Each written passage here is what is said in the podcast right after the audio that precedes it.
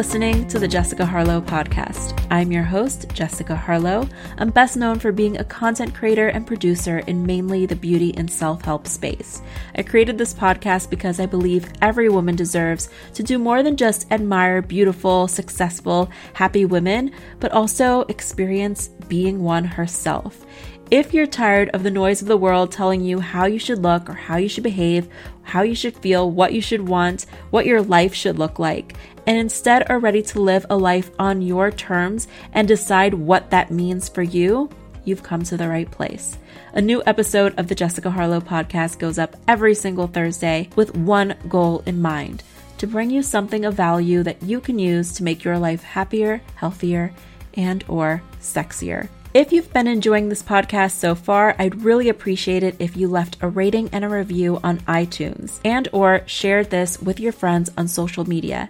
If you do, please take a screenshot and email it to hellogorgeous at jessicaharlow.com, and in return, you will receive a handful of exclusive content, such as my hair care tips and secrets for growing the longest and healthiest hair possible, as well as some of my favorite quick, healthy snacks, and also so much more. All totally free and will arrive to your inbox almost instantly. It's my way of saying thank you for helping this show to grow.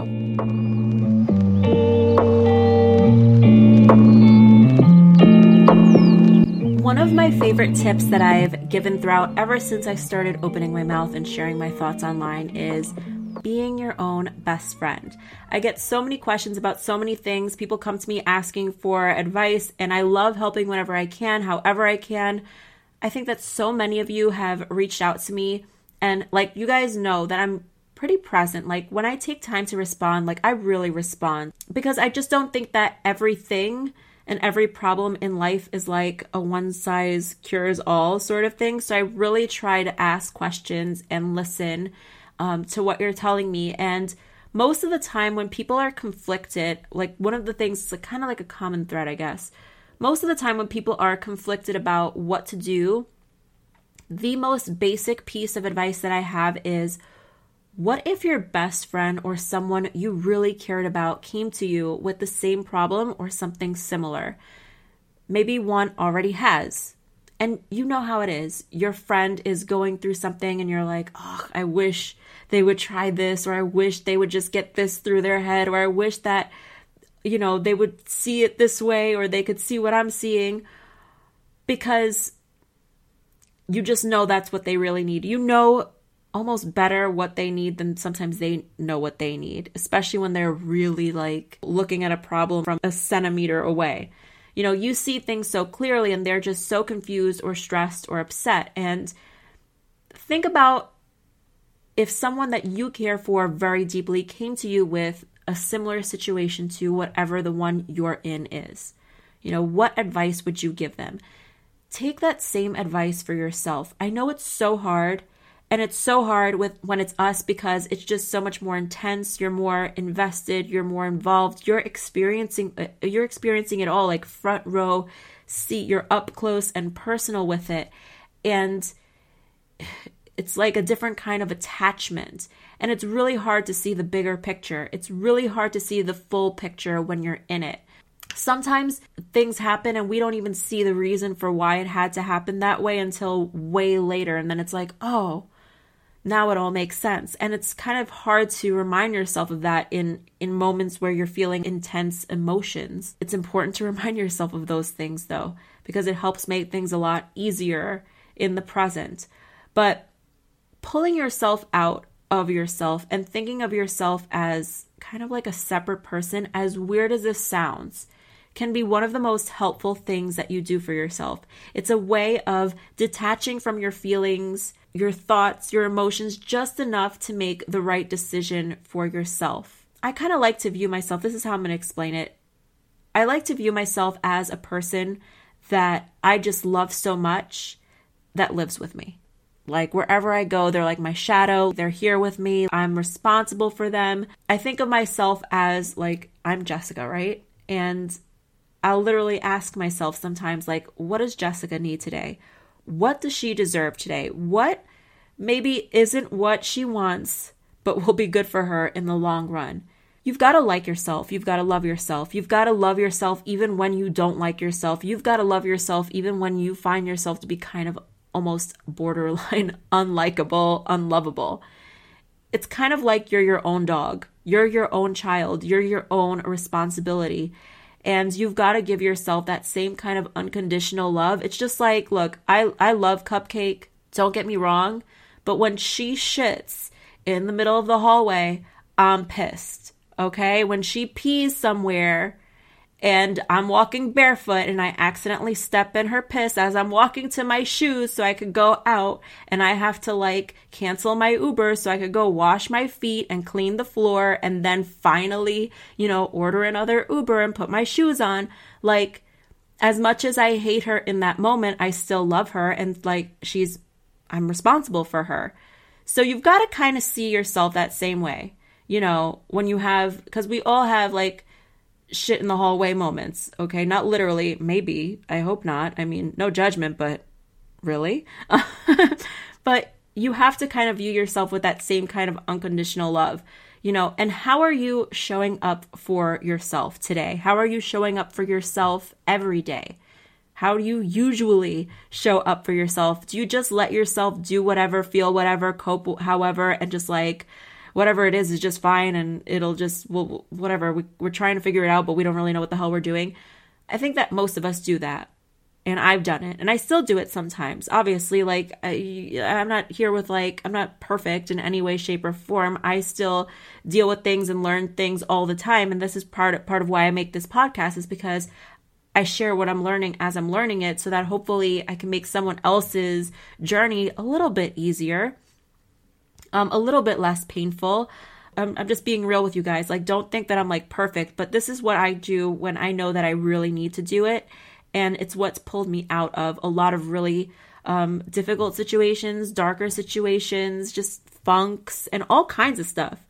Um, but that's usually like when I let myself just do whatever, feel whatever, and kind of like let myself sort of run amok it's usually that's when I'll feel the worst or I'm just not operating anywhere near my best. It's almost like I forget who I even am and what I'm even supposed to be doing.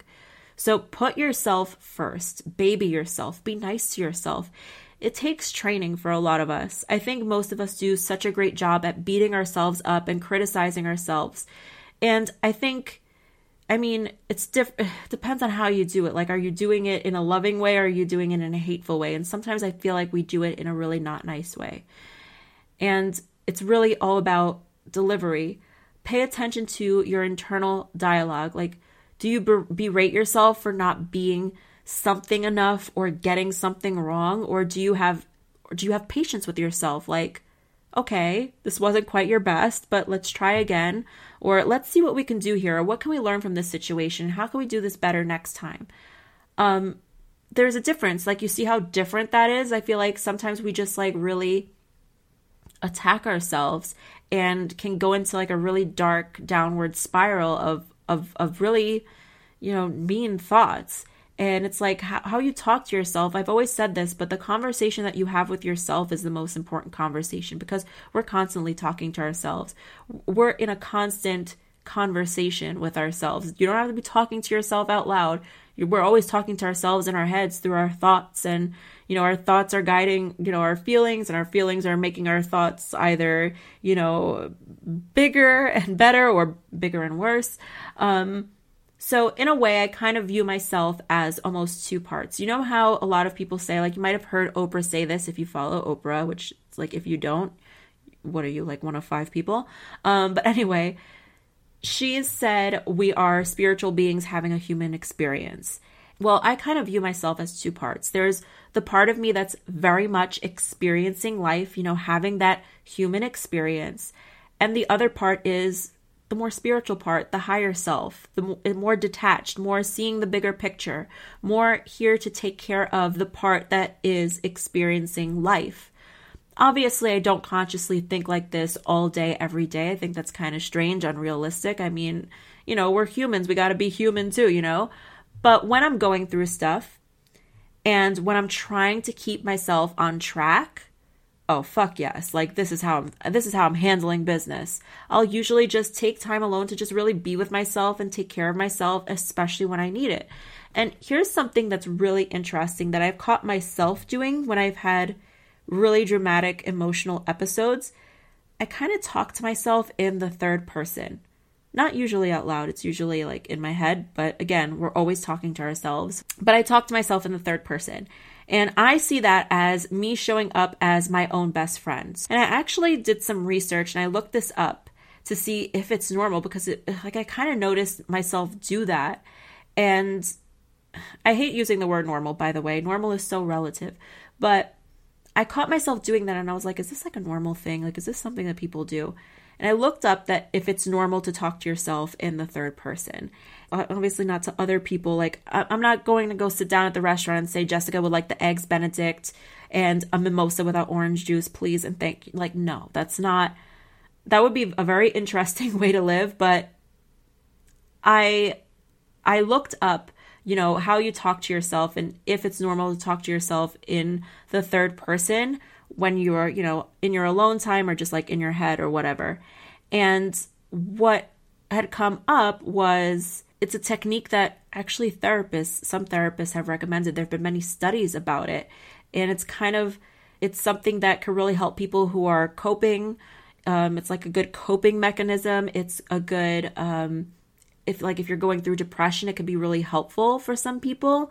Um, when you're going through, like, here's what the studies have shown is that when you're going through an emotional episode and you're feeling really down, it's really easy to get so wrapped up in yourself. I'm feeling this, I did that, me, me, me, what's wrong with me? I, you know, like we all know the internal dialogue, and oftentimes it's probably a lot more specific and dark than what I just said, but you catch my drift. Like, you know, the category that we're talking about. I think we've all been there. And studies have shown that instead of saying, I'm so depressed, I'm so upset, I'm so heartbroken, and instead saying, okay, so Jessica's feeling down today, Jessica's upset because of this reason, um, or Jessica's upset and she, she's not really sure why, it really quickly lowers the intensity of the emotions that people are experiencing. It's almost mind blowing. And it really helps people to get a hold of get a better hold of their emotions and like what's going on inside of them. So, next time you're having an intense or heavily repeated unpleasant thought, address your feeling. Try addressing your feeling in the third person, mentally to yourself or out loud if you feel like you can, if you're alone. Um, either way, it really works and it helps a lot. It helps you look at the situation more objectively, more rationally, which is probably usually the best for when you're trying to sort things out.